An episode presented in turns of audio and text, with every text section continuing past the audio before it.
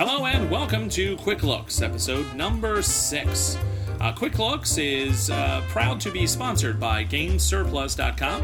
Uh, if you find yourself fancying any of the titles that we're discussing today, go on over to GameSurplus.com and find out why they are my first and favorite choice whenever I'm purchasing a board game. They have super fast shipping, phenomenal customer service. Uh, they're uh, they have an ability to track down games that you're looking for that are hard to find, uh, difficult to find imports. Uh, you ask Velma to find it, and she will track it down for you. So go and check out GameSurplus.com, and if you do, please be sure to tell them that the Longview sent you. Longview also is part of the Dice Tower network, so go and check out all that the Dice Tower has to offer. There's tons of great sister podcasts in the network, plus, of course, news and reviews from Eric and Tom and Z and everyone else in the gang there. So go and check out Dicetower.com and see what they have to offer you. I also, of course, want to give a shout out to my local game store, the Gamer's Edge in Stroudsburg, Pennsylvania. Uh, Lloyd and I are there every Monday night running through demos. Uh, this past week we were playing Spyfall, which we talked about in our last episode, and everyone there had a blast. They have a huge selection of board games and card games, CCGs, vintage video games, new video games, comic books, you name it, they've got it. Come and see why the Gamer's Edge is a growing resource in the northeastern PA region. And if you do stop by, please be sure to tell them that the Longview sent you.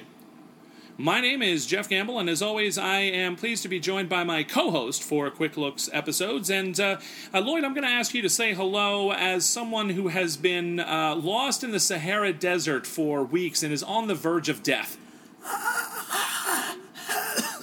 Hello. Could could you spare a few drops of water? Very nice, very nice. Okay, all right. I like that. I like that. That was some good acting there. Very good, very good. He's Thanks. not only a drummer, folks. He's also apparently a uh, a, a actor as well, as evidenced by his play in Spyfall. So, uh, way to go there, Lloyd. Uh, nice to have you on the show again. Thanks for being here. Oh, thanks for having me. And no, I wasn't a great actor last night because when I was the spy, everybody freaking knew I didn't last beyond the question that I was asked. It was awful.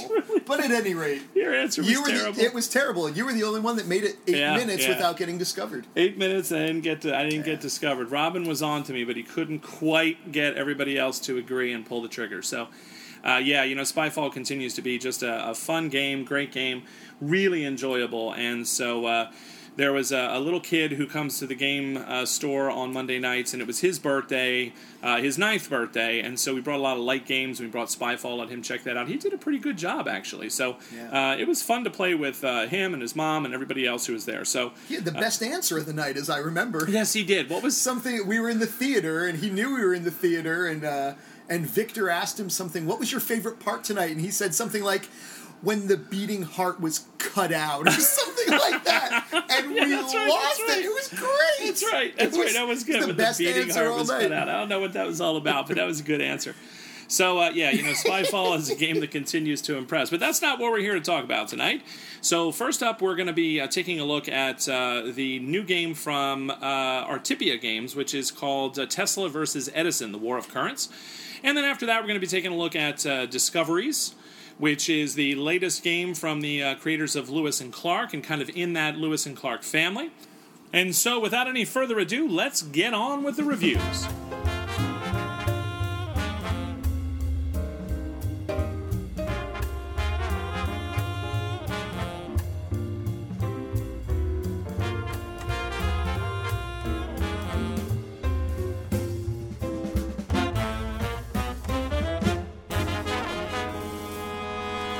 So, for the first game tonight, we're going to be taking a look at Tesla versus Edison, The War of Currents. This is a game that was released in 2015.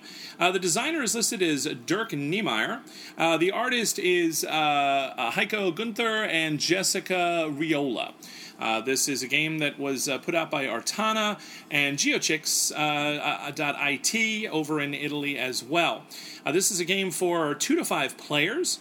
Uh, ages 14 and up is what's recommended. Although my son played it with us and actually uh, did, he came in second, right? So he yeah did he quite well. he- Yeah, he, beat me uh, he did quite well. So, um, you know, I, I think that that 14 and up might be just uh, simply a, a fact of uh, you know, component testing things. You know, um, I've heard from, uh, you know, various publishers that you know if you list it for under, I think twelve, then every component has to be tested, like if it can be licked or swallowed or whatever. um, you know, how, what kind of choking hazard it is and whatnot. And Oh, so wow. sometimes, you know, I know games are, are tagged for a certain age and up. Uh, and I think sometimes it's it's uh, because of that that kind of the cost of the rigorous testing that has to go in to having a game uh, that that would be listed for children or younger. And I don't know if that's the case here. I'm just saying that uh, my son, who is a gamer, um, you know, he's 10, almost 11, and he had no problem understanding the game. So, uh, and, you know, came in second in uh, the one game that we played. So, uh, you know, I think that the game can be played if you have kids who are into gaming uh, by younger kids, definitely younger than 14. So, uh, I, I think really the biggest um, thing to say about that when you're looking at uh, the number of players and the age of players is whether or not they can kind of wrap their mind around a stock game. You know, this idea of I'm going to be doing well even if my company is not doing awesome, if I have enough stock in companies that are doing awesome, kind of a thing. Like if, if they can wrap their mind around that, I think they can play the game. Um, you know, the rest of it is is kind of stuff we've seen before, route building and things that you know I think most gamers are pretty familiar with. So that little caveat about age aside, um, so Tesla versus Edison is a game that kind of got my attention because of the theme. So, you know, I grew up learning that Edison was kind of, you know, I mean, he's the genius of Menlo Park and is, you know, the greatest American inventor ever and is the father of, you know, the phonograph, it's, you know, uh, the light bulb, the all of these great things and these wondrous inventions that, you know, we all have come to know and love. Um, later on, as a as a young adult, I actually started hearing about this guy Tesla, and I really kind of became fascinated with him and did a little reading about him and, and learned some things like, you know, Tesla worked for Edison for a time, and that, you know, Tesla actually is kind of more responsible for the electricity we use today than Edison is because um, Edison was a proponent of what's called DC or direct current. And Tesla was the kind of person who came up with and, and was a proponent for what's called alternating current. And for those of you out there, um, you know, my basic understanding is this DC and AC both work just fine. Um, the, the differences are is that DC has a lower transmission range. So DC can only be transmitted so far from a power station before it begins to lose power, whereas AC can be sent at much higher voltages uh, and over huge distances. And so AC is kind of what we ended up going with because as a country, if we went with DC, we would have tons of power plants everywhere. I mean, you would have to have a power plant. I think they said like every ten blocks or something. Yeah, uh, for to power like New. York City, you'd have to have a a, a power station. So. Um, and, you know, Ed, to give Edison credit, I mean, he did eventually uh, recognize and understand that, that AC was the way to go. Um, and, you know, he uh, eventually kind of, he and, and Morgan, I believe it was, um, ended up kind of buying out uh, Westinghouse and Tesla, who had AC, and kind of that, that ended up being the dominant form of energy uh, in our country, and I think pretty much around the world, if if I'm remembering correctly here. Um, but because it was kind of Edison who was kind of in the front there, everybody kind of just assumed that you know AC was Edison's design and Edison's idea. And so when I saw this game and heard that it was going to kind of talk a little bit about or be kind of modeled on that competition, I thought, ooh, you know, this will be cool. Uh, I also have to give a little tip of the hat to the History Channel uh, because the History Channel had a, a television show called The Men Who Made America, and uh, it talked quite a lot about Edison and uh, J.P. Morgan. Now, you know, it, it's a it's a very light history show. Uh, and it has that wonderful new, I'm being sarcastic here, annoying kind of habit of when you go to a commercial and come back, the first 45 seconds is a review of what you saw five minutes ago, as if you can't remember, like you're a goldfish swimming in a bowl, like, hey, nice castle, you know. And you look around, oh, whoa, look at that castle, you know. I, I, I don't know. It's, it's kind of straight, it's, it's kind of annoying, but uh, and it's it's highly romanticized, I think, in a lot of ways, but it does give some good information. And so some of my knowledge base came from that as well. So you know, some some good stuff there on that show. And uh, if you like a kind of a light history uh, history show put in a palatable way. Uh, that's a really interesting show because it not only talks about Edison and Morgan and Tesla, it talks about Rockefeller, it talks about Carnegie, it talks about Vanderbilt, and all of these these kind of icons of American business uh, or robber barons, depending on how you want to think of them. And it's a really kind of a fun show, and I think it's on Netflix. So if you have Netflix, you can kind of check that out. Um, so all of this kind of percolates in my mind and get me really interested in the theme of Tesla versus Edison. And so um, imagine how happy I was. You know, I opened up and there's a George Westinghouse card, and you know, there's uh, all of these uh, other kind of luminaries they're called. And so you, as the player in this game, are going to take on the role of one of five great inventors that all were kind of working in electricity at that time. And of course, the two biggies are Tesla and Edison.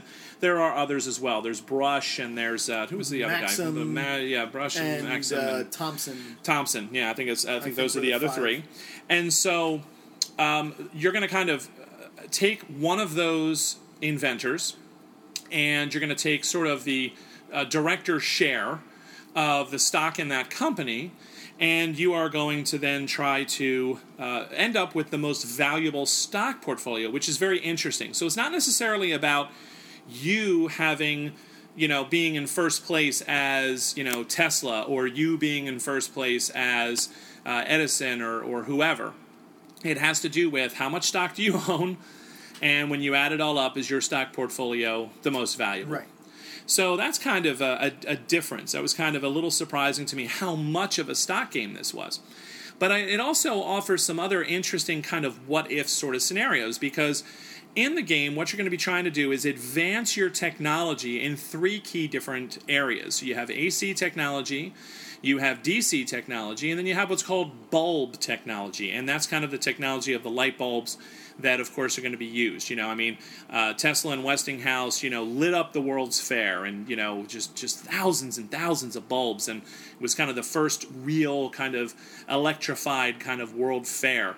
Um, and so bulbs were very important. You know, I mean, this is kind of what was going to enable the country to uh, not only uh, look pretty at night, but be productive at night and continue to work at night and continue to read and, and better yourself at night. And all- all of these things now are opened up, right?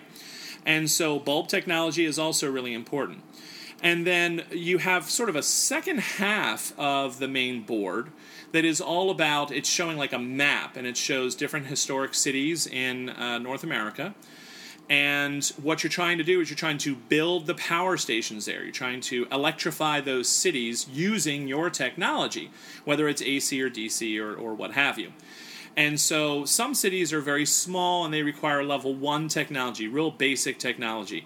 Some of the bigger cities like New York, Philadelphia, those those require level four, level three technology, right? So you're going to need better and better technology. So half of the game sort of seems focused on trying to improve your position in the technology tracks to make sure that you can actually build in those locations. And the other half is this network building, blocking, trying to kind of uh, nail down uh, different cities and supply them with electricity because as you're doing that, that directly translates to stock jumps for you and your company.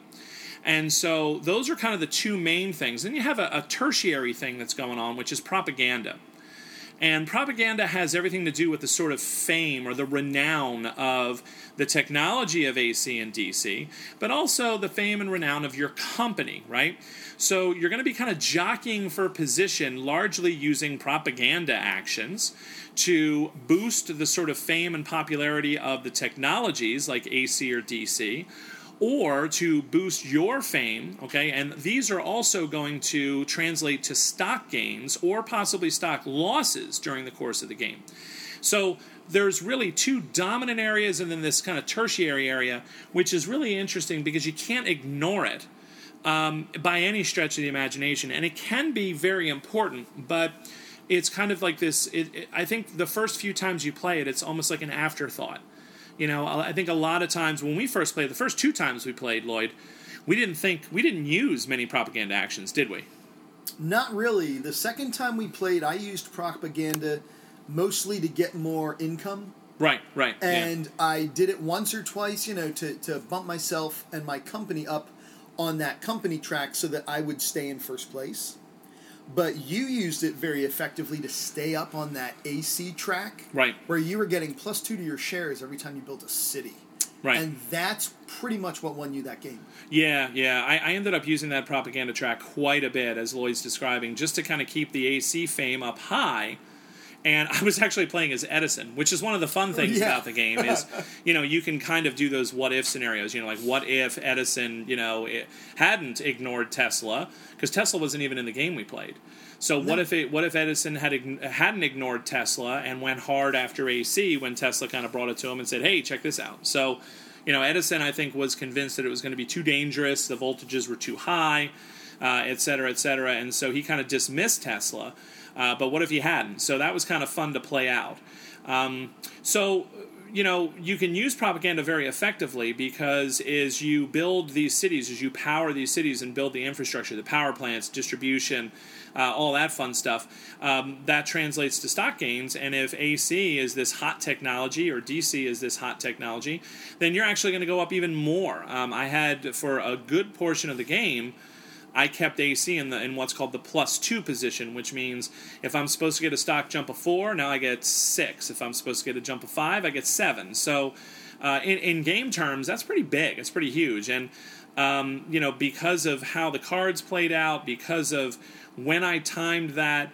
Uh, there weren't really very many opportunities uh, in that particular game with Lloyd and Carter where they could really knock it down where I couldn't then just bump it right back up again. So uh, that was kind of an interesting kind of a thing as well. Uh, and we'll talk about that more, Lloyd, when we get to strategy. Um, so every turn, what you're going to do is you are going to uh, use one of your luminaries, okay? Um, luminaries are gained through auctions. So the game starts off, as I said, where you have a company. It's one of these great inventors, and you have your director share a stock, and you have some cash. And the first thing that's going to happen is a, a, flop of these luminaries are going to come up on the table. And everyone is going to have the chance to bid for the services. I kind of look at it as hiring one of these luminaries, right? Uh, or convincing them to invest in your company or whatnot. And luminaries and inventors are all kind of rated in four different areas. They're rated in uh, what what I'm looking at is like electricity. It's a lightning bolt symbol, which kind of means like their uh, inventiveness. And then they're rated in uh, gears, okay, which is kind of like their ability to like craft and make prototypes and Their what's- manufacturing. yeah, their manufacturing. Like what what's their hands-on kind of capabilities. Uh, and then you have a dollar sign symbol, which is like, what's their funding? Like, did they come from a wealthy family? Did they have a lot of financial backing or not?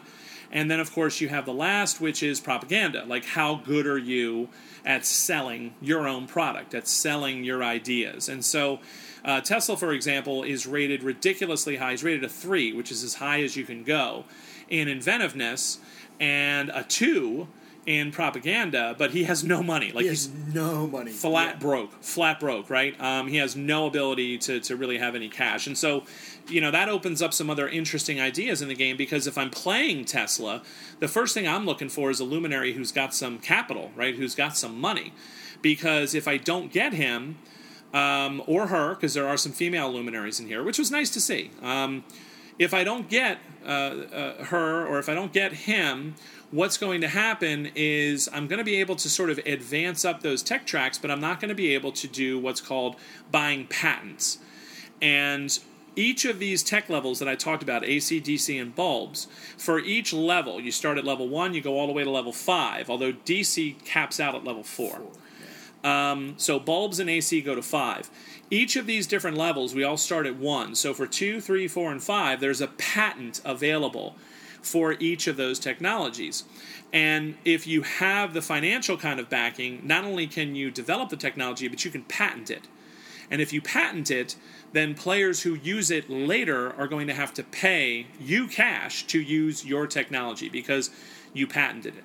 So I thought that was really kind of nifty as well. So you know you might be handicapping yourself a little bit if you if you take Tesla, but every single um, inventor has some sort of a distinct advantage that is useful, and each of them is rated poorly in at least one or two areas. And so nobody can really do it on their own. I think the best one is Edison. Edison seems the most balanced. He's kind of got twos and ones everywhere, um, whereas Tesla has that huge gap Um, he has gaps, I think, in gears. I think his gears is only one, and I think he has Zippo and money, if I'm remembering correctly. Um, so you know, you got to kind of, and they all, if you add up the values, I'm pretty positive, Lloyd, they all add up to the same thing, the same sum on all of the cards. It's something add I noticed. six. Yeah, yeah, something like that. It's either six or seven or something like that. So. I think that was one of the things that the designers did to kind of try to balance uh, the different uh, um, cards. So, and it also, as I said, gives you a direction for that auction. So, at the start of the uh, round, at the first round, you're going to have that auction for luminaries. You're going to recruit some help. Okay, you're also going to have an auction again at the start of round three, and then again at the start of round five. So you're going to have three opportunities in total to get some help. And that also kind of ramps the game up in an interesting way because, going back to what I started with, every turn you're going to flip one or possibly more of your luminaries in order to take an action on the main board. So, what are the actions you can take? Um, you can build a city, okay? In which case, you might want to exhaust a luminary who has uh, a monetary value because they're going to give you a discount, okay? You can um, advance in a technology. And this is where you could exhaust more than one luminary um, in order to kind of jump up more than one level. It's possible for you to jump two. Uh, you can also uh, exhaust a luminary and take a stock action. And if it's one of those money guys, they can get you a discount there as well. And finally, what you can do is you can take a propaganda action, and that's where you're going to get to look at a display of propaganda cards. You're going to get to select one and execute its effects. Uh, those propaganda cards, most of the time, are going to get you money. They're going to allow you to move up in the turn order track, or they're going to allow you to move up in the AC/DC track, or you know, however you want to go, whether you want to move up in AC or uh, or up in uh, uh, DC. So you take your turn by flipping your luminary and doing your action. So at the start of the game, you really only have the capability of doing a maximum of two things in that whole round. And then the second round is the same. The third round, now you have a third luminary, right? And then in the fifth round, you end up adding a fourth luminary. And so uh, the game kind of escalates nicely and it proceeds at a snappy pace, which is really kind of nice. And so, through taking your actions and uh, through timing when you're going to do things, uh, and choosing whether or not you're going to try and max out on your technologies, or whether you're going to try and get a lot of patents, or whether you're going to try to be the builder, or whatever you end up doing, or whether you're just going to try to be a money guy, you know, and sit back and just buy stock, you know, just accumulate as much money as you can. Hey, I'm going to take this propaganda card, not because I care whether AC or DC is is uh, the most popular or the most famous, but because it gives me ten thousand dollars, and that's going to help me buy another share of stock because. A lot of times, this game, the stock shares are very even. And what I mean by that is the players always seem to end up with roughly the same number of stocks. Um, if one person buys a share, that kind of pushes the table that they need to buy a share because since your endgame score is the value of your portfolio, even a middling share. It is. It can very easily be the dis, uh, the difference between winning and losing, or you know, second place and first place, or or you know, third and second, or whatever, right? So, making sure that the stock portfolios stay balanced in number is really important because if you let someone get like a two share advantage, I, even if it's a, a fairly crummy company, that's still two shares at the end that might be only trading at you know fifty dollars a share, but that's still going to be a hundred uh, as opposed to your one share which capped out at seventy one, and you're like, ooh, you know, I I did awesome, and that would be awesome in the game, all right, if you could cap out at seventy or something but that's only one share, and 70 is not 100. No, so, not. you know, I mean, there's some interesting things that you can do, and, and one of the things that I've enjoyed about the game is trying out different strategies like that. Um, and so, that is is kind of a basic of, of how the game is played, how you win, what the kind of key components and elements of the gameplay are. So I've kind of talked a lot on this one, Lloyd. So basically, what I want to do is I want to turn it over to you and have you maybe talk a little bit about uh, how you feel about the game, what you like about it, maybe what you don't like it uh, about it, and uh, you know just kind of try to explain it, uh, you know, from your point of view. Oh, sure. Uh, this this one I've managed to play twice now with you, and both times that we played it, it's been a three player game.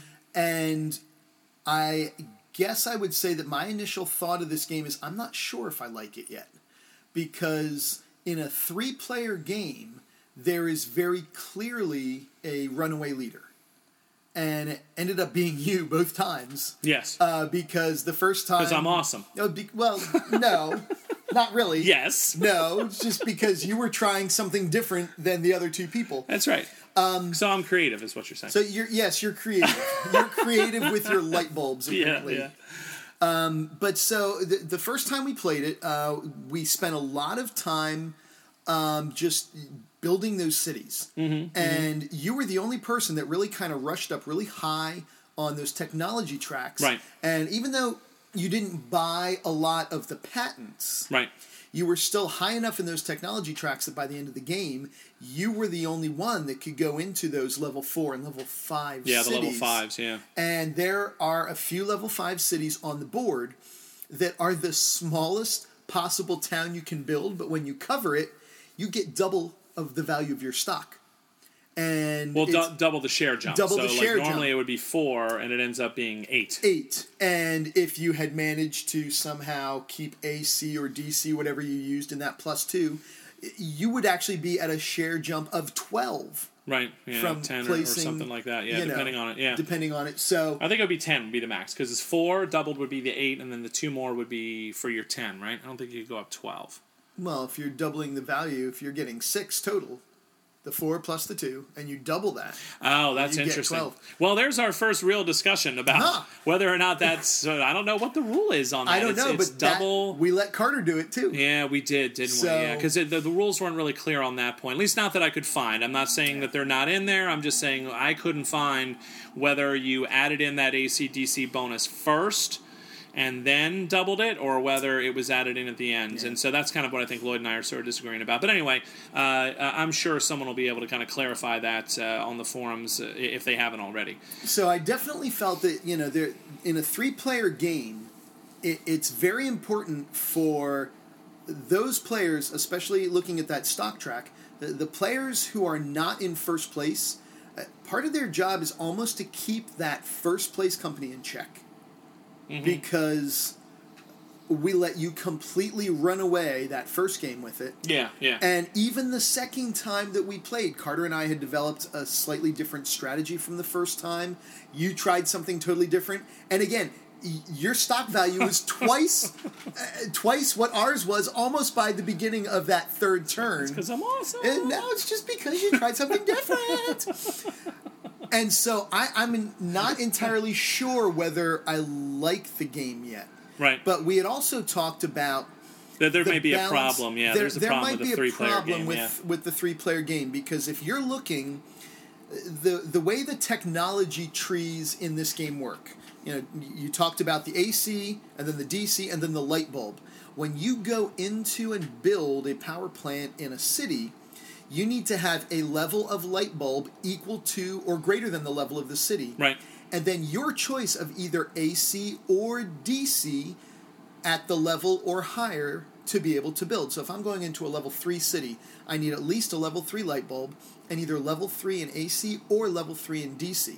Right. Now, that might not seem that important as you're listening, but in a three player game, if two people are heavily invested in, say, the AC current, Right. and the third player is the only one invested in the DC Meaning you. current, meaning me, Yeah. shut it.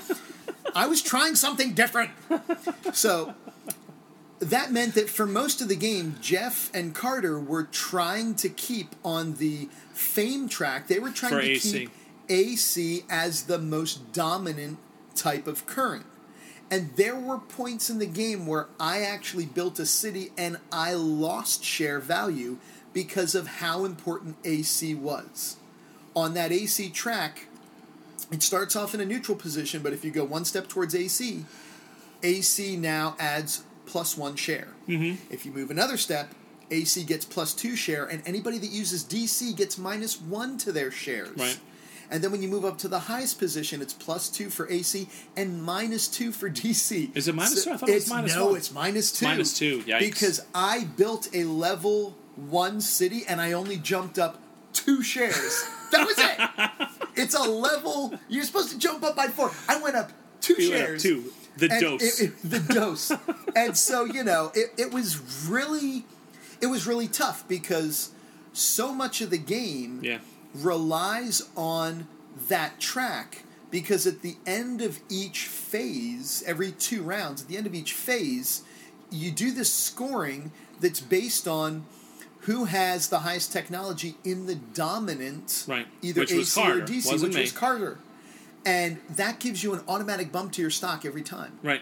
So unless you're able to do that kind of push and pull and keep the fame pretty neutral on ACDC, in a three player game it was just it was really tough. Yeah. Yeah. And I felt for the most part, uh, especially the second game we played, I felt for the most part that I was playing a one person game against two people who were kind of working together. right. Right. If that makes any sense. Right. So one who was stepping on your neck and the other punching you in the gut. Uh, right, Right. yeah. Right. And it, it was it was definitely a tough game. Now this does play up to five. Yeah. So We I haven't could- done a five. We haven't done a five. We haven't even done a four yet. Right. But I have a feeling that, that in a three player game, that's the only time you're going to really get that kind of uneven push and pull. As soon as you hit four players, well, unless somebody's really being mean about it and they jump up with the other two players who are Right, already right, doing right. AC, yeah, you might want to c- creep down with Right. one of your opponents and even it out. So there's two on AC, two on DC.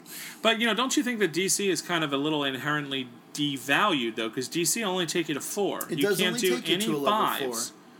You know, with with DC, you know, and and I don't know whether that's a, a my suspicion is that's a design reflection of reality, which is that eventually AC kind of won. Right. But in terms of the game, having DC only go to four is is is interesting. You know, it kind of de-incentivizes people investing. I think sometimes in DC, and so you kind of have that double whammy. I think with any odd player count, Yeah. I'm a little worried that that track, that ACDC fame track, is going to be pulled. Now, in a five player game, I think there's going to be so much competition for space on the board, people might not have the desire to use luminaries to take a propaganda action. And so, as long as it's not killing them, Right. they may just let it go. But you know, as as far as the strategy goes of, of pegging that thing to the highest value that you can, and knowing that Carter has no incentive, since he's invested in AC as well, to ping that. Mm-hmm. You know, other than just you know being a team player with you and trying to keep me down. Yeah. Um, you know, and, and, and he's thinking, well, it's it's just as much of an advantage to me as it is to, to dad. And so he just rode that horse too. And Yeah, so. I think that might be a problem with definitely I think it's a problem for the three player. Um, and uh, I did play it four player, and that did even things out a little bit. Okay. okay? Uh, because we ended up, as you said, with two people invested in DC, two people invested in AC. The only other kind of things that I see as kind of possibilities why that may have made that through playtesting. I mean, because I'm I'm always willing to give uh, the benefit of the doubt, um, you know, to the designers that they've considered this. And two of the things that, that pop into my head is is it the game's fault if you don't jump ship on DC as soon as you see the other two players are investing in AC? You know what I mean? Like, so did you waste an action? Yes, you wasted an action taking that first jump in DC. Okay, I'm going to use my luminaries to jump from level one to level two in DC. Haha. And then, you know, Carter starts off and he jumps to AC. And then I jump AC. Like, it, should that have been a signal to you that, like, oh, geez, two out of three of us are AC. I bet I, I might as well just go AC because I don't want to fight this battle. Because if That's you do that, yeah. then you're not fighting that battle. Now, the only other uh, possibility um, in terms of the game is is what I called small ball, which is what I played in our three player game. Okay, our second three player game, which was the the first game that we had played. We all kind of thought the game was rushing up the tech charts and trying to get some patents and then building. So what I did is I inverted that and I said I'm just going to go to level two. So I went to level two in AC. and I two in built in yep. every single level one and level two city on the board. I just kept building and building and building, and it kept jacking my stock value through the roof Yeah. because, in addition to that, I had also pushed the propaganda for AC fame. And so I was getting huge stock gains, which was leading to huge income mm-hmm. At the end of each round, which was giving me the flexibility to continue to build and pay the penalties. In this game, you pay a penalty for um, if you go out of network. Like if, if you try and build in a city that's right next to one that you've already supplied power with, well, that's no problem. But if you try to skip over cities and, and go somewhere else, you have to pay what's called the, the regional reputation penalty. Yeah. And it's it's kind of a little math thing where it's like, you know, you pay uh, 1,000 or something per city times the phase number, and that's your penalty, right? Well, there's one luminary that, that cuts that in half. Yeah. That's So that's like yeah, that's like the hop, skip, and jump guy. You know, he's Mm-hmm. awesome, right? And he would probably be ideal to play small ball with. Well, I was playing small ball with Edison and AC, and so you know maybe if you see two people are invested in AC and they're pushing that technology track. Maybe you go to DC and play small ball, you know, and and not worry about the fact that you're never because I only built and I won handily in that game. Yes, I only built one, I think, level four city. By the time the game was over, Mm-hmm. I, I built all ones and twos, and then I bumped myself up so I could build one, I think two three, threes. Yeah. and then the very last turn of the game, I built a four, and, and I had I had gotten almost to the top of the stock chart in the game. And so, interestingly enough, Carter was right behind me, and you actually ended up not too far behind Carter, but I had had enough money that I was able to have one more share of stock than the rest of you, and it was just there was there it was it wasn't even close. And so, you know, I, I do have some concerns about the three player game. I think I agree with you there. I do wonder if creative play will help you avoid that. You know, I wonder if you do max out on patents and just start. Okay, well, you guys are gonna, you know, uh, you know, you guys are gonna go AC. I'm gonna go AC too, um, but I'm just gonna buy up every single patent. So every time you build, you're paying me, and then maybe that would give you enough money that you could buy that extra share of stock. Because I think getting that extra share of stock is huge in this game. Um, so you know, I don't know. Um, now the four player that I played was much more interesting. The board was, I shouldn't say much more interesting. It just felt a little more even because we did end up with two AC, two DC, and things kind of leveled out on that fame track. And oftentimes that fame track was right in the middle, and so it didn't hurt anybody. So it didn't it didn't benefit anybody. yeah. It didn't hurt anybody. And at the end, when you build, if it's in the center, I believe. Um, you know, there, there's there's no bonus, no but there's no penalty. Right. And so everybody seemed kind of happy just maintaining the status quo. That little ACDC track, you know, I've enjoyed it because I've made it work to my advantage. But I think if I were in your position, I would hate it in the same way that I completely despise the issues track in 1960, The Making of the President, which is, you know, you have this huge map of the United States, and you're you're trying to win the election from 1960, and um, everything seems to boil down to this little two inch track in the top right hand corner of the board where you slide a little marker is is defense on my side or is it neutral or on his side you know is economy on his side or my side and i mean i remember thinking to myself if this is the game this stinking issues track you know what a waste of space i mean make Yeah. the whole flipping game the issues track Yeah. because i remember thinking to myself i spend so many cards and so much of my time on my turn trying to figure out how to move a cube one block to neutral or one block to my side I, I just I really disliked it, and I have a feeling that for you in those two three player games we played, I think you were kind of feeling that way about that ACDC track, which is you know, I'm I'm building, I've got my levels in technology, I'm doing everything right, but I'm getting kicked around because I'm in DC and they're in AC. Yeah. Now, I would actually disagree with you from what you said a few minutes ago. You said that, you know, once both players go to AC, it might be a good time to jump ship. Right. But because in the first phase of that game, you get four actions. That's it. Because you have two lumi- luminaries for the Right. first round, two for the second. If I've already invested maybe one or two luminaries in a in DC. in DC, mm-hmm. I don't think I can really afford to try and jump ship at that point because that's almost another then entire round where I'm doing nothing that's increasing my stock. I'm doing nothing to get anything else out onto the board. It- It's just It might not work. Yeah, it, right. it might not work. It might not- and you know. know, with the few actions that you start off with in that game, yes, there is that real nice progression, but uh, I would almost think you'd have to wait until late in the game to make that jump if you were going to do it at all. Okay. Just because it, it, it just felt like there weren't enough actions. I mean, that's that's the hallmark of a pretty good Euro. You you don't have enough actions to do everything you want. Right, right. But it, it never felt like in Tesla versus Edison, I had just enough time to really do what I wanted to do. So, how do I need to modify this plan and make the best of it? And the other thing I wanted to mention was that the beginning of the game, it almost seems like the, the stock gets ignored, which is very weird because that's when it's cheapest. yeah. considering the game is all about your stock portfolio, um, the beginning of the game is when it's the cheapest.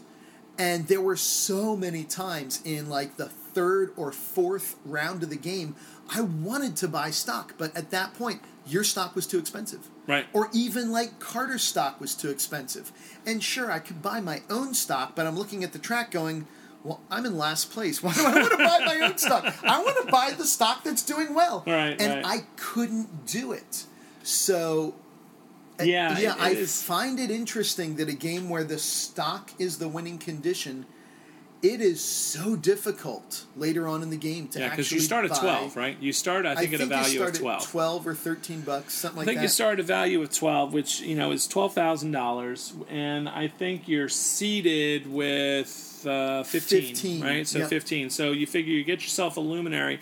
I mean, maybe your first action is get yourself a luminary and buy a stock, but Yeah. that's like shoo- that's like throwing a dart at a board, you know. So I It kind of much is. I kind of get your idea here, but if you subscribe to my majority of any stock is better then than You know. not than Right. being tied and, and i'm talking about majority as far as number of certificates right Mm-hmm. because your director certificate is worth four right and and i think that's a good choice rather than two i think it's a good choice to make it four because it really incentivizes you to be invested in your own company like to try to do well with your luminary you know your inventor and your company because that's where the majority of your points are going to come from. But um, you know, as you said, all right. So if I if I see that the other two players have gone for AC, you know, maybe what I do is you know I say, all right, I'm just going to buy a share of stock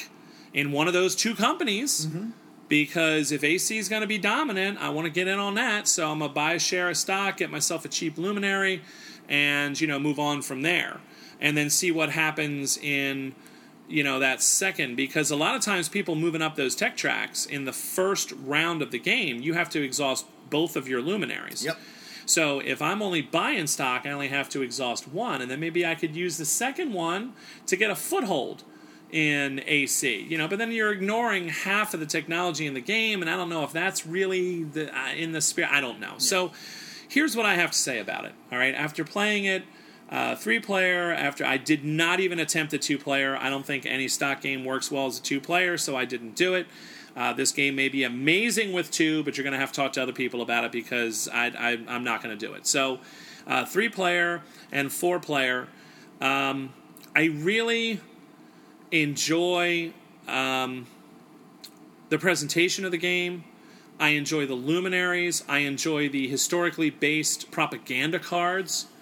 I enjoy Whoever's cry first loses. yeah, whoever cries first loses the elephant card. The elephant Uh, card. you know, the I electric mean, chair. You know. the electric chair. Yeah, the guy who invented the electric chair. Um, you know, I mean, eh, I really enjoy that about the game. The production quality of the game is really, really nice. The card stock's nice. The components are nice. The board's nice. The money it's, is the money is nice. Yeah, it's paper. It's not paper money. money. No. It's it's a lick the money. Ew. You were talking about, you know, 10 year olds licking the Don't lick my components money, earlier. Don't lick my money. It's, it's card stock. It is. It's it's like love it. thick card stock. It's like great it's actually the only you know paper if you want to call it that because it's not paper. It's card It's definitely it's it's really thick. It's very nice. So it's actually not a pain to use, Mm-hmm. and it's kind of fun. It's chunky to hold in your hands, and uh, it's you know the backs are all the same, so you can hide how much money you have and. I really like it. I mean, I, I, I like the components. I like the story. I like the theme. Contrary to what people are saying, you know, I didn't feel the theme in the game. I hear that a lot. Like it, it wasn't about Tesla and Edison. Well, sure it is. It's just Tesla and Edison as entrepreneurs. Tesla and Edison as as two people. Um, along with the other, you know, uh, inventors who are depicted in the game, you know, these are people who are trying to push forward the technology, who are trying to be successful, to be the first one in, you know, uh, on the ground floor. I mean, how many, you know, that, that Men Who Made America series that I talked about, right? I mean, you, you think about Rockefeller getting in on kerosene, you know, you think about Vanderbilt and shipping and rail, you know, being the first one to kind of really understand the importance of that.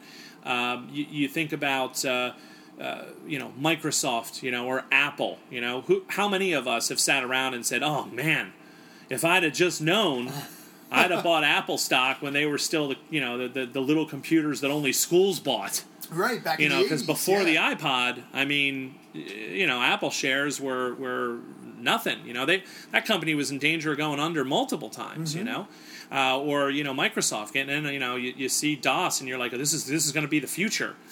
You know, well, it takes someone, a visionary, not just an inventor, but an entrepreneur, and someone who can surround themselves with the right people. You know, backers, bankers, other inventors, other people who have other expertise. And so, to me, the game really does feel thematic in that sort of race for what is going to be the dominant technology for electricity because that's going to be the game. That that will be the game for the Yeah. future.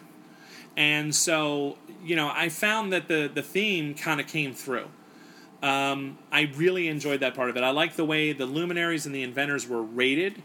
I like their special abilities. I felt those were very thematic. You know, uh, Tesla, for example, ignores those kind of invention requirements. He's just so freaking inventive.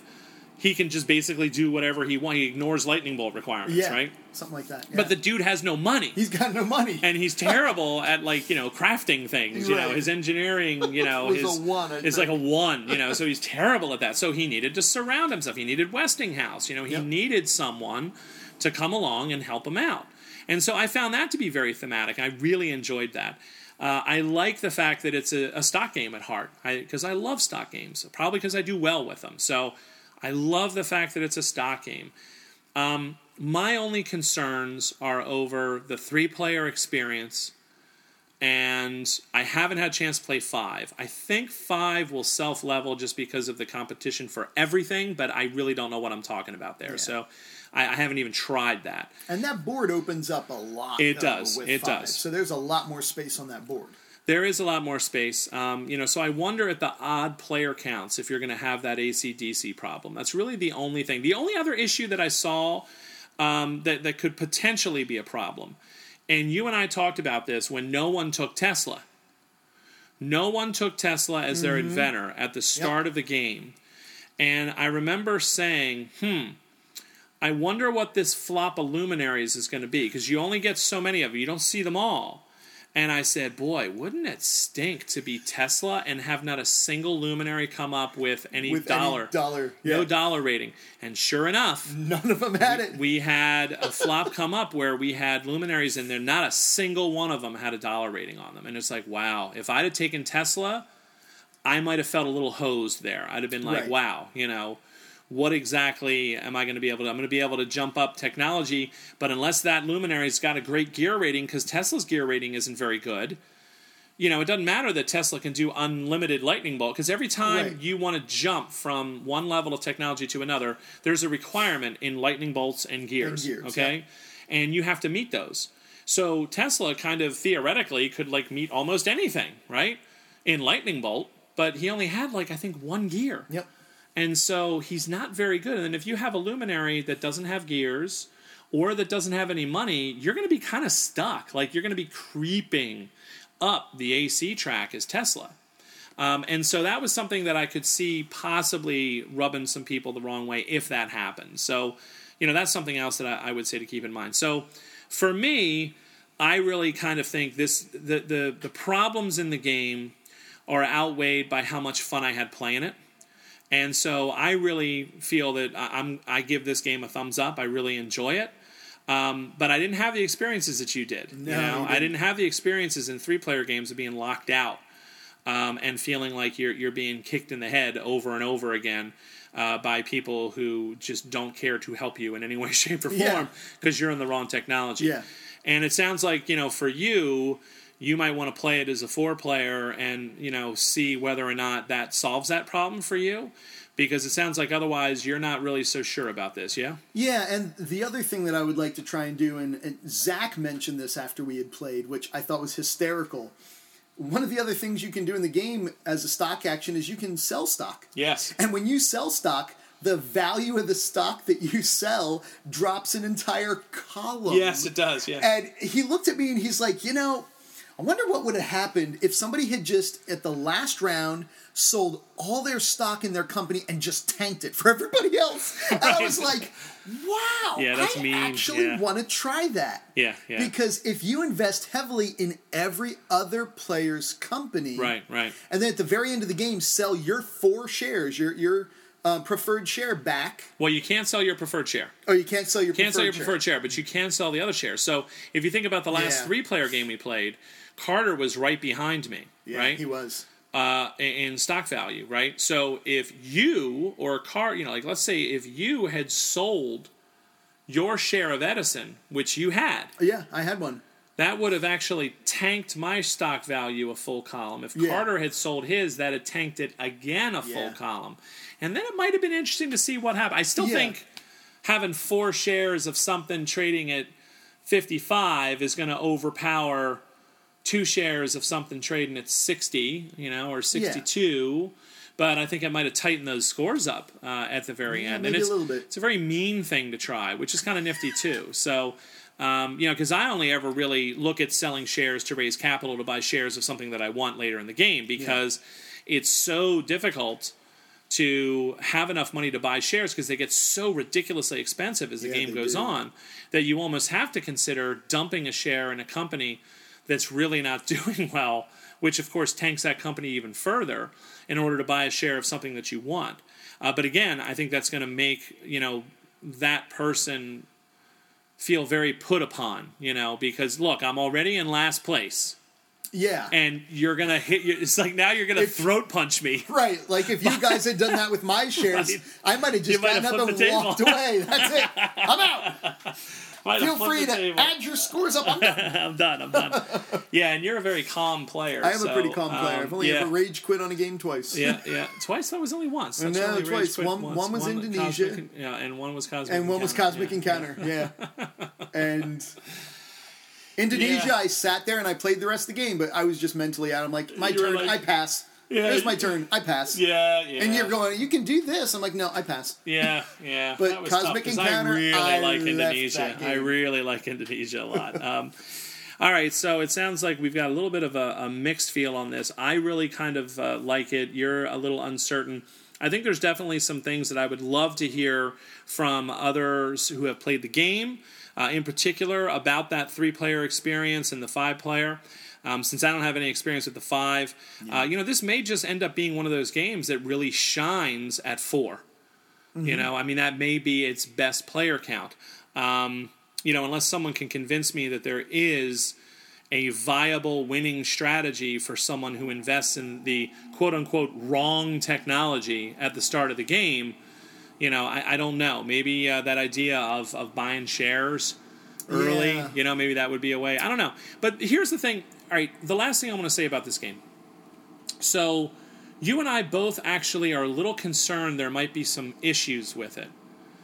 But the cool thing about it is, while we're sitting here saying that there may be issues, mm-hmm. we're coming up with, even as we talk through this, Yeah. ideas of things we would want to try to see if you could combat that or if you could counteract that. Yeah. And so I kind of like the fact that the game is interesting enough that I want to try different things. Like there's different avenues and approaches, you know, um, like that small ball strategy, where Right. you know, I mean, that was I, that took you and Carter completely by surprise. You know, the, the fact that I just was not, I didn't care about technology at all. I Yeah. just build, build, build, build, build, build, build, price myself out of your reach. I had four shares in that. You guys had Zippo Yep. and you know as long as i could hold you off when i ran out of places to build which i was able to do Yeah. um, you know eh, that that was going to be a victory and so i like that the game seems to reward creative thinking yeah. Um, but I'm, you know, I, I would want to hear from other people how they feel about it. So, listen, The War of Currents, a game that uh, was released by Artana Games, designer Dirk Niemeyer.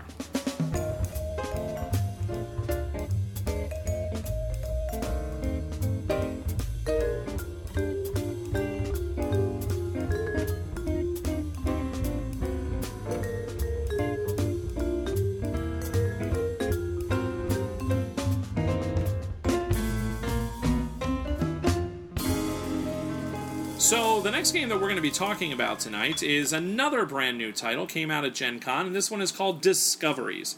This is a game that was released in 2015. Uh, the designer is listed as Cedric. Uh, I'm going to do my best here. I'm going to guess at the French pronunciation. I believe this is French. So Cedric Chaboussit, and the artist I'm going to guess as Vincent Dutray. Um, it's either Dutray or Dutrait. I'm going to go with the Dutray. Um, this uh, publisher is Asmodeus for two to four players. And basically, what this game is, uh, I think what it was so known for and so hyped for was the fact that this was kind of a sequel to the very fascinating game Lewis and Clark, which came out, I think, about two years ago. And that was just, you know, that's one of my favorite that is my favorite race game. Period. Okay, other than maybe Thunder Alley. All right, Yeah. but uh, at heart, Lewis and Clark is a race game, but it's also an incredibly unique deck builder where the cards are multi-purposed. I mean, anything that scratches that multi-purpose card itch. Um, you know, like Carl Chudyk, the kind of mad scientist of board game design here, um, I really absolutely adore. And so Lewis and Clark had this wonderful hand management, multi use cards, tough choices, um, trying to navigate along a course to, you know, be the first. Uh, to reach the Pacific Ocean. I mean, it was it's, it's an amazing game, but makes your head hurt. Like, it's not a very easy game to play, but beautifully done. The artwork was simply gorgeous. I mean, Yeah. I reacted to the artwork in this game the way I, you know, react to like Michael Menzel's artwork when I think about games like uh, uh, Pillars of the Earth or Stone Age or, you know, those. I mean, his his board art and um, tile art, card art. I mean, beautiful, beautiful stuff. And so. Uh, this artist here, uh, I hope I'm saying the name uh, right, Vincent Dutray, uh, gorge, unbelievable, almost matchless artwork, and, and and just so beautifully done with the sort of uh, Native American cards and uh, the care that it looks like he took in in the illustration, trying to be accurate and uh, just absolutely wonderful stuff. So, uh, and then I heard that the game was basically being done with dice. So it was a dice version, and I thought to myself, "Oh my god, my wife is going to love this because she loves dice games." And so this was one of my hot, like I want to try and get this at, at Gen Con, and it didn't look like it was going to happen. And then you actually were there when they dropped off like a pallet, like late in the con. It was like Saturday or Sunday or something, wasn't it? It was Saturday afternoon. It was Saturday afternoon. It was all of a sudden they're like, somebody said at like noon they had just gotten another Shipment like, or something, yeah. fifty copies. So when our shift was over at, at Stronghold's table, We just you know- ran over there. Well, Yeah. I ran. I ran I- over yeah, there. I was you in a meeting. bug Yeah. out somewhere. I was in a meeting. and. I sent you a text going, "Hey, they've got discoveries. Uh-huh. Can I get you one? Yes, please." I, I was- actually I like those voices. You I- hey, I don't who actually talks like that. Did that- that that's kind of probably what I was Hey, thinking as I was thinking? texting. Oh, okay, like, hey, know, big I boy. can All right, get okay. you a discovery. Yeah, yeah, it was I was awesome. I was sitting in a demo, and you're like, "Yes, please." I'm like, "All right, I'm leaving the demo. I'm Yes. not going to go get it for you." Yeah, yeah, totally, But- totally ditch a demo Yeah, uh, in favor of that. So, thankfully, uh, spoiler alert, uh, we we ended up liking the game uh, Oh, yeah. for, for Lloyd leaving his demo. So, liked the game. you know, I spent uh, a good 10, 15 minutes talking about uh, how Tesla versus Edison is played. So, I wanted to kind of turn this one over to you to give uh, people a break from my vocal tics and my voice. So, can you uh, tell us, Lloyd, a little bit about Discoveries, how it's played, what the goals are, things of that nature, so that people understand? Oh, sure. So when I opened the box and I, I punched the pieces out, I was really surprised to see that the game is entirely uh, different colored dice and a single deck of cards. Now you have this really cool little player mat, and the player mat has this rectangular area that you punch out, and that's essentially where your dice go once you roll them. Now, as I'm sure a lot of us are familiar with, a typical dice game is going to give you multiple opportunities to maybe re roll your dice, almost do like a push your luck if you don't like what you get. uh, in this game, Discoveries, you roll your dice, and whatever you get is what you get. And they go right into that little player spot on your player board. And then for your actions, you may use all of one type of dice. So you've got different icons. You've got icons that look like handwriting, which are the most important ones. Those are your journal icons. You've got ones that are the American Indian head. And interesting aside on that, uh, the first thing it says in the rule book is that it's going to be referencing all of the Indians in the game, not as Native Americans, but actually as American Indians, because in the latest poll taken by natives of the country, they actually prefer more than 50%. They prefer the term American Indian over the term Native American. I think Yeah. maybe like 30% preferred Native American and the remaining, you know, like 15 to 20% actually preferred Indian. So the rule book references them as American Indians. But so you've got the American Indian icon on the dice. You've got an icon that kind of looks like feet. Indian head icons are used to actually let you collect the cards out of the game. And then last but not least, you have this journal icon, and the journal is what lets you keep cards that you've traveled across as part of your score. So just like with the game Lewis and Clark, all of the cards in this game are multi-use. And it's really cool because one side of the card shows you some sort of topography that has like a little path on it. Now, the path could be uh, going through the wilderness or possibly going across mountains. I'm sorry, I believe it was rivers and Yeah, mountains. waters, valleys, So like valleys and mountains. And you can have anywhere from two spots to at the most maybe six spots on the back of the card that you would have to traverse. Those cards range in value, I think, from two points up to like eight or nine, if I don't, if I remember correctly. So obviously, the the harder cards that might have six or maybe even seven icons on the back you have to traverse, those are going to be worth a lot more points. But the smaller ones that only have one or two icons, like they're going to be worth two points. You also have on the back of these cards uh, the the TP symbol, and at the very end of the game, you get to add up all of the TP symbols on all the cards you've collected. Whoever has the majority uh, gets, I think, twelve points, whoever has uh, second place gets six points, and anybody beyond that, you don't get anything for it. You also have four different colored icons, and these are supposed to represent the different types of animals and wildlife and environments and things that Lewis and Clark were expected to see and write about historically in the journal as they went across this new landscape. So you've got, uh, I believe, the wildlife icon, you've got the birds icon, you've got an icon for fish, and then you've got an icon that just looks like plants, and that's supposed to be the vegetation and, you know, possibly edible plants or possibly just new types of trees they would have encountered. At the end of the game, for every set of those four icons, meaning one of each, you get a ton of points. But if you only have three of them, you still get points. If you only have two of them, you still get points. Even if you have a single one, you're still getting a little bit of points towards the end of the game. So when the deck is built at the start, depending on the number of players, a random number, I think it's 10 per player that's not in the game, is removed from that deck. So if you're playing with all four players, there's 50 cards. If you're only playing with three players, you take out 10. If you're playing with two players, you take out 20. And you don't know what those cards are that have been taken out. So those icons on the back can be very important, especially early on in the game, because if that's the only bird icon in that entire deck and you can snatch it up, well, good job for you because you're probably going to score more points for those icons than your opponent.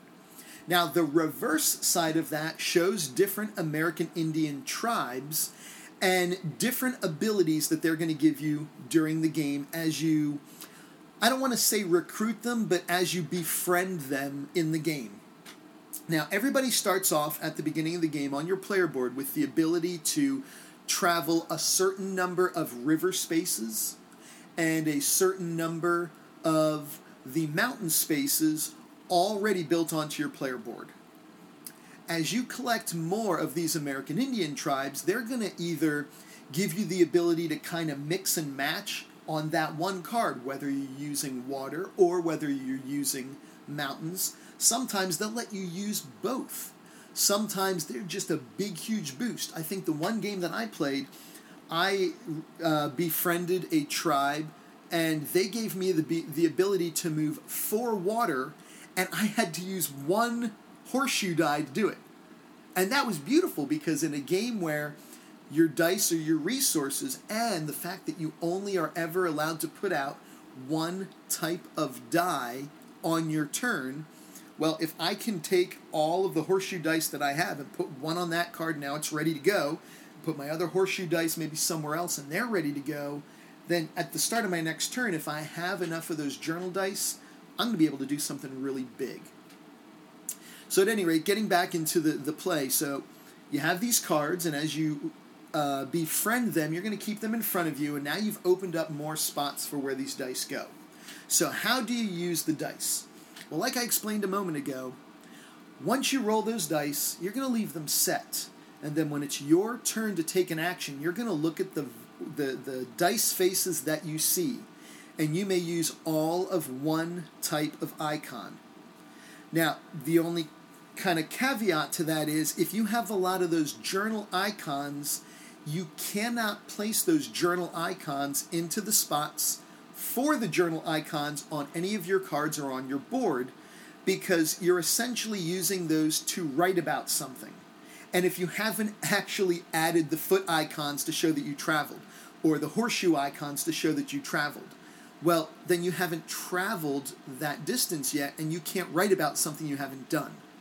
So I'm going to look at my dice, and maybe I have a lot of these foot icons. I can take those three or four dice, however many there are, and I can use them in a variety of ways. If I put them into a spot, whether it's a card or my board, that shows the foot icon, they're going to stay locked on that spot until I complete the rest of the dice required in that area. The only spot that's different is there is a place where you can change by turning one die into the center. You can change any two dice you have reserved into whatever you want. So if I'm looking and I need a lot of those feet dice, and I only have maybe one or two of them, I could spend an American Indian head die and change some of my other dice to match and show those feet dice, and now I have maybe three or four of them to use later. You have a spot on the board uh, where you can actually swap out whatever the current card is that you have that you're trying to travel through.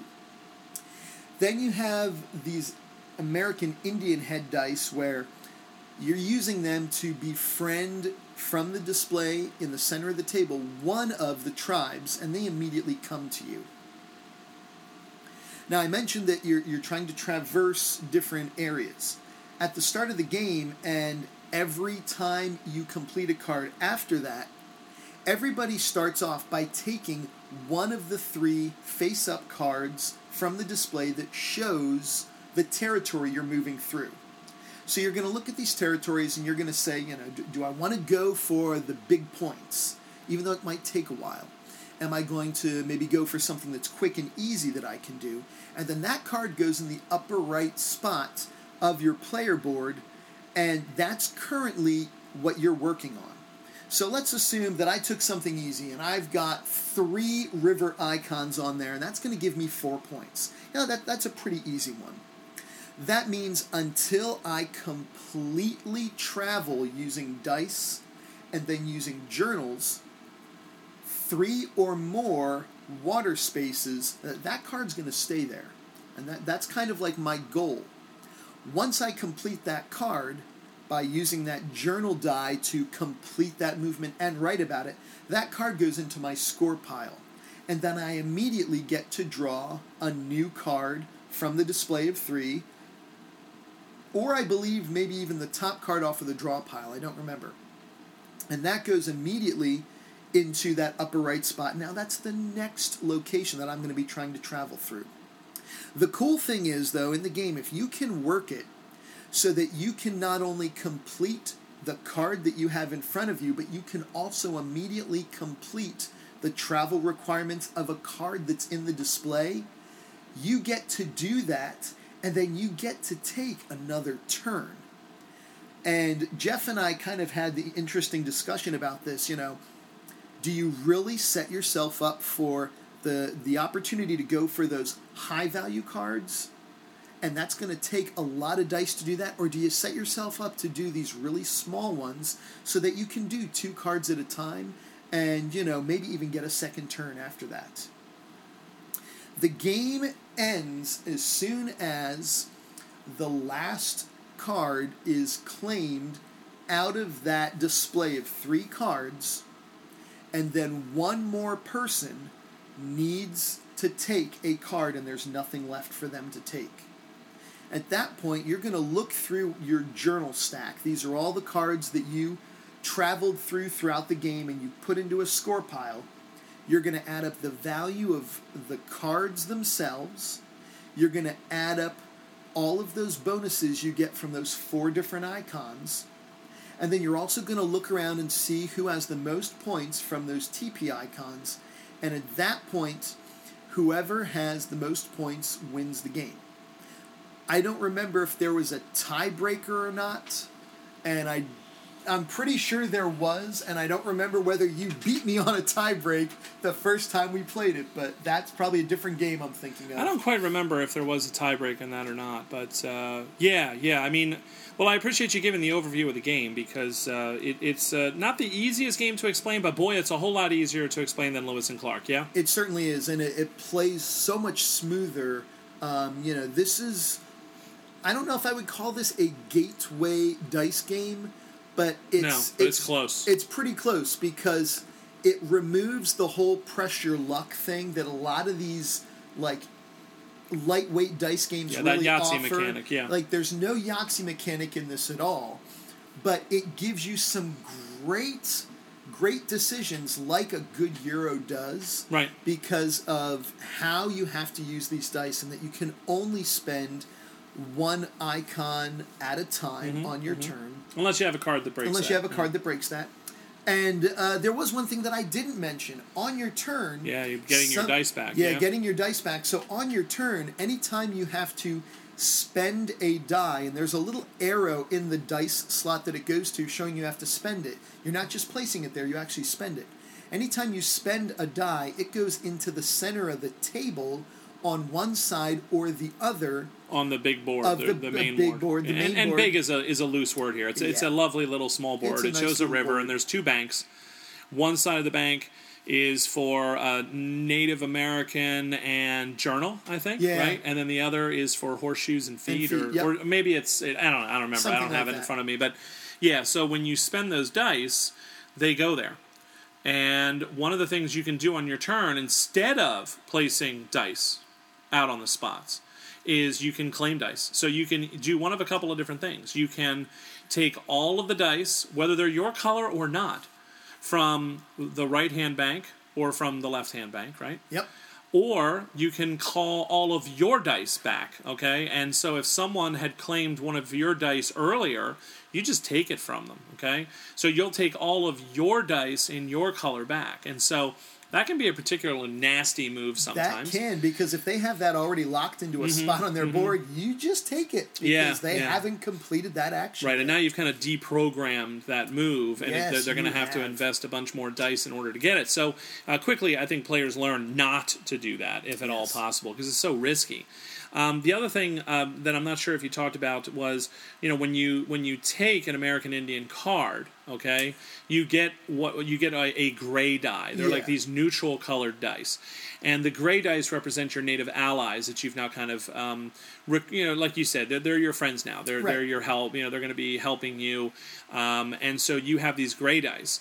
And so the gray dice are really interesting because again, they have the same faces as your colored dice, but uh, they often will end up working their way to that center board, and then people will just kind of snatch them up. Right. Uh, and there's no way really to get those back. So a lot of times you're more likely to spend your own colored dice, knowing you can get those back, and trying to hold on to the gray dice. Right. Right. The problem is is that there's only so many gray dice per the number of players in the game. And what happens is is since you get a gray die every time someone claims an American Indian card, what ends up happening is if there's no dice to take, then you take a gray die from whoever has the most gray dice. And so again, you know, that can be particularly devastating if you time that right and someone has used uh, you know, a gray die uh, to program a movement on the board. Um, they're about ready to do something amazing, maybe complete two cards in one turn, Yep. and you say, "Oh, look, I just got a, uh, American Indian card. Hey, hey, give me a you know Give cough up a die." die."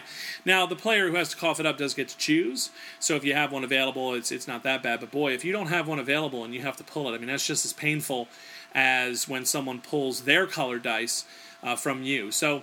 Uh, that's kind of how the dice are cycled in the game, and it's one of the more interesting parts of the game, and is management of your dice because they are your resources. They really are. Yeah. And yet the game also has that nice mechanism in there that you can't hoard dice because if you do, either people are going to call back their dice or you know they're going to purposefully uh, go out and grab some some American Indian allies, which are going to then rip those dice from you as well. So Yeah. it's a really interesting kind of uh, dynamic that's set up with that game. So, um, you know, the fact that the cards are double sided, and sometimes you're going to be using a card as a native ally, mm-hmm. and sometimes you're going to be using it as a path. Mm-hmm. And because every game is kind of different, the number of cards removed is different, mm-hmm. then you know there's a huge amount of variety that I've seen in the cards. You know, there there are cards that I, I still get surprised by. I'll see a card, I'm like, whoa, what's this X root card? You know, that I didn't even yeah. see before. You know, what's up with that? Or um, you know, you'll you'll see something. It's like, wow, it's seven water. You know, it's like seven water moving. That's You're like, crazy. You know, but I've got the guy that for one horseshoe and a journal die gets me four, and then I can use another horseshoe and a journal to get me three.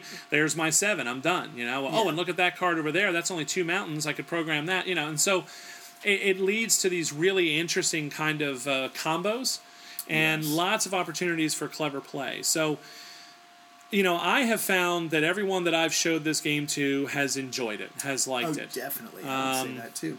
You know, uh, my, my buddy Matt that we played this game with at the WBC, he was a little frustrated. He thought there might be a little bit of a disadvantage to being the last player um, in, in you know the sort of the turn order, in that he kind of felt like he was starved of dice. That by the time it got back to him, if there were a lot of dice sitting on the middle board, someone had already grabbed them. But he wasn't sure of that, and, and I haven't really seen that. Um, I kind of think that you know it's really kind of a, a matter of when to time grabbing dice from the center, because one of the things that Lloyd didn't, uh, I don't think you mentioned, is um, you do have to often give up dice when you're programming your move, if you want to think of it that way. All right, I'm, I have to give up three feet dice to go over two mountains, right? Two of them go to the center, one stays on the board. And then when I complete it with that journal die, okay, those two dice at the end of that movement get picked up and re-rolled and put back in my center uh, cutout. So you do kind of get to recycle your dice. You just have to lose some of them. So you're not Yeah. like hemorrhaging dice all the time. Uh, you will have to recall dice, certainly, at least a few times in the game, at least. Yeah. But um, you know, it's not that you won't have any options. You know, so uh, and and also I think that there's some there's other clever things that I've found. You know, during the course of the game. I mean, a lot of times people get locked into, you know, oh, I'm going to put out feet this turn. And so I need three feet for this area, and I need one foot for this other card that I have over here that lets me change a mountain into a river or something like that, right? And so they'll put out those those dice, and they have another foot, but they're like, "Well, I'm done. I've I've programmed my movement." It's like, well, no, you could take that foot die, and put it on the action on your board that allows you to change. You know, you give up one die in order to turn two other dice to a face that you actually want. Well, you're still just using feet dice to activate it, so that's totally fine. Or, um, you know, I've seen players who just roll nothing but American Indian uh, icons, right? And so they're like, okay, well, I'll place one here to uh, recruit this friendly tribe to be my ally. Um, and I'm done. It's like, no, you can take those three American Indian dice and put them to help you cross mountains because there's not actually a foot icon it's a question mark, which means Right. it could be anything as long as they're the same. Yeah, three of a kind. Three of a kind, Right. and so you know it, it's it's it's interesting to kind of watch players like after that first game kind of start to see those things. It's like, oh, okay, using all of the dice of that face, I actually have more options than just putting them on this one spot. I mean, that's actually kind of suboptimal in many ways. If you can use you know dice uh, multiple dice on a turn it's always going to end up being better than just you know plopping one down and say well there's my horseshoe you know? Yeah. now sometimes that's what you got to do but a lot of times if you can kind of manipulate it think ahead look at what else you might be trying to accomplish you can actually do a couple of different things you know with one die. So uh, uh, one die type i should say. So i really enjoy that about that game. So you know, for me, this game scratches that Lewis and Clark itch. It doesn't replace it for me, but this is a game that I can like pull out with anybody and have a reasonable chance of teaching it and them enjoying it. Mm-hmm. Lewis and Clark hurts the first game. A lot of AP, a lot of just what can I do? How do I use this card? Why am I flipping this? What? How? Who? What? What do you mean I have to go backwards? I thought I did. I, I got all the way up here and now I'm all the way back there. Well, because you had too much equipment or you had too many Right, cards in your hand when you made camp. What? And y- y- it's very difficult to kind of wrap your mind around, but it's rewarding when you do. It certainly is. Yeah. This game, you know, it's just pretty straightforward. It's clever. It's uh, gives you interesting choices and decisions. There's tension there, you know, about do I spend this turn recalling dice or do I put this one here because I'm looking at what she's doing. And based on what she's programmed, I think she's actually going to try to do two cards, and one of them is the one that I desperately want when I complete my card on my next turn. So if I delay by going and grabbing these juicy dice from the left bank of the river, now she'll probably complete hers. And if she grabs, ah, what do I do? Well, maybe it's better to just complete this one card so that I can snag the card that I want next because that's got the leaf icon, which is the last one I need in the set. And so you, you have all of these kind of thoughts running through your head while you're playing the game, and there's definitely competition. Oh yeah. And there's definitely a little bit of meanness in it, not a ton, but I- a little bit. I did it a couple times too. Yeah, yeah, yeah. There's there's a little bit of meanness in it, which is which is kind of refreshing for a euro. And uh, you know, again, the artwork, the presentation, the footprint. The footprint of the game is awesome. I Oh, mean, yeah. it's it's very small, Very it's compact. Small, yeah. Um, I, there's really nothing about this game at this point, and I've probably played this between the WBC, uh, my play at Gen Con, my plays here at home with my wife, primarily as a two player. Um, I've probably played this thing already like 10, 12 times. I've played this game a lot. And I haven't gotten tired of it, haven't gotten bored of it. I, it's not anything I'm ready to move along. Um, every time I play it, I find some other interesting things kind of happening. So uh, for me, this is a big thumbs up. What are your impressions as, as kind of a, a final thoughts and review? I I really enjoyed this game as well, and I haven't played it nearly as much as you have. But you know, for all the reasons that you've already said, this is this is a winner for me because the artwork's fantastic. It's it's a quick game, but it still gives you that nice weight of a good euro. Mm-hmm. And I mean, the components are fantastic. I love the artwork, the fact that the cards are double sided, Yeah. the variety you get. And another side note that the 52 or 58 cards or however many are in there, you know, every American Indian tribe on the backside of that card is completely different. So there are actually all unique cards in there Right. with right. unique abilities. So every time I play this game, my strategy is going to be totally different because I'm not going to be able to collect the exact same uh, tribe cards that I would have collected the game before. And even if I could, maybe I don't want to because I want to try a different path and I want to see if there's a different way that I can get an engine up and running and Right, right. you know see what happens. Yeah, absolutely. I, I think you're you're right about that. That the, the game is going to kind of those those especially those original. I'd say the first like nine native cards, right? The first nine Indian cards, Yeah. because there's three always on display, and those first nine cards are really going to determine kind of the engines for the players in that game. You know, um, because basically all of them are going to be upgrades to your basic movement choices. You Yep. know, uh, on your board, yeah, you have the ability to cross three water. Um, it's going to cost you um, you know, uh, whatever it is, maybe a three water. No, three water might be the horseshoe one, but like, okay, you know, I want to cross two mountains. I have to, I have to use three dice, two of which are gone, Yep. plus my journal die. So that's a total of four dice that I have to use in order to move two mountains. Well, the first native card I snag might be one that says, "Hey, for a native and a horseshoe." And a, And a a journal. journal die, you get to move three mountains, and you're like, oh, well, that's considerably better because I'm not coughing up any dice to the center. I'm going to get to recycle those, and it's one die less. And even though the faces are different, which takes it longer to be programmed, it's still better. You know, and so Right. you, you you quickly kind of determine like you know, all right, so this game I'm really good at moving across water.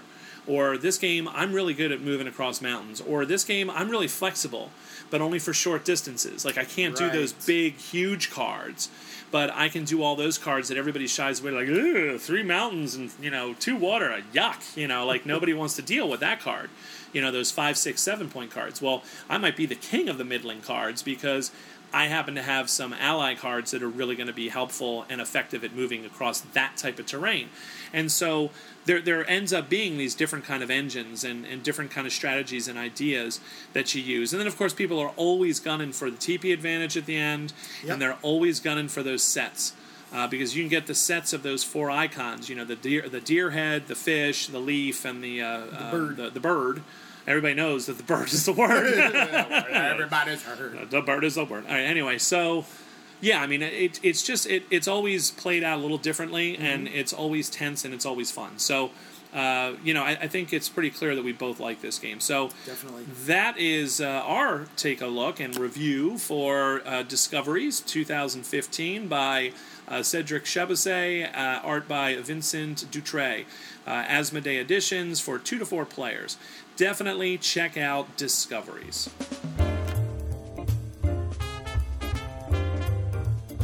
Well, that's about all the time we have for this episode of Quick Looks. Uh, Quick Looks number six was recorded on Tuesday, August 18th.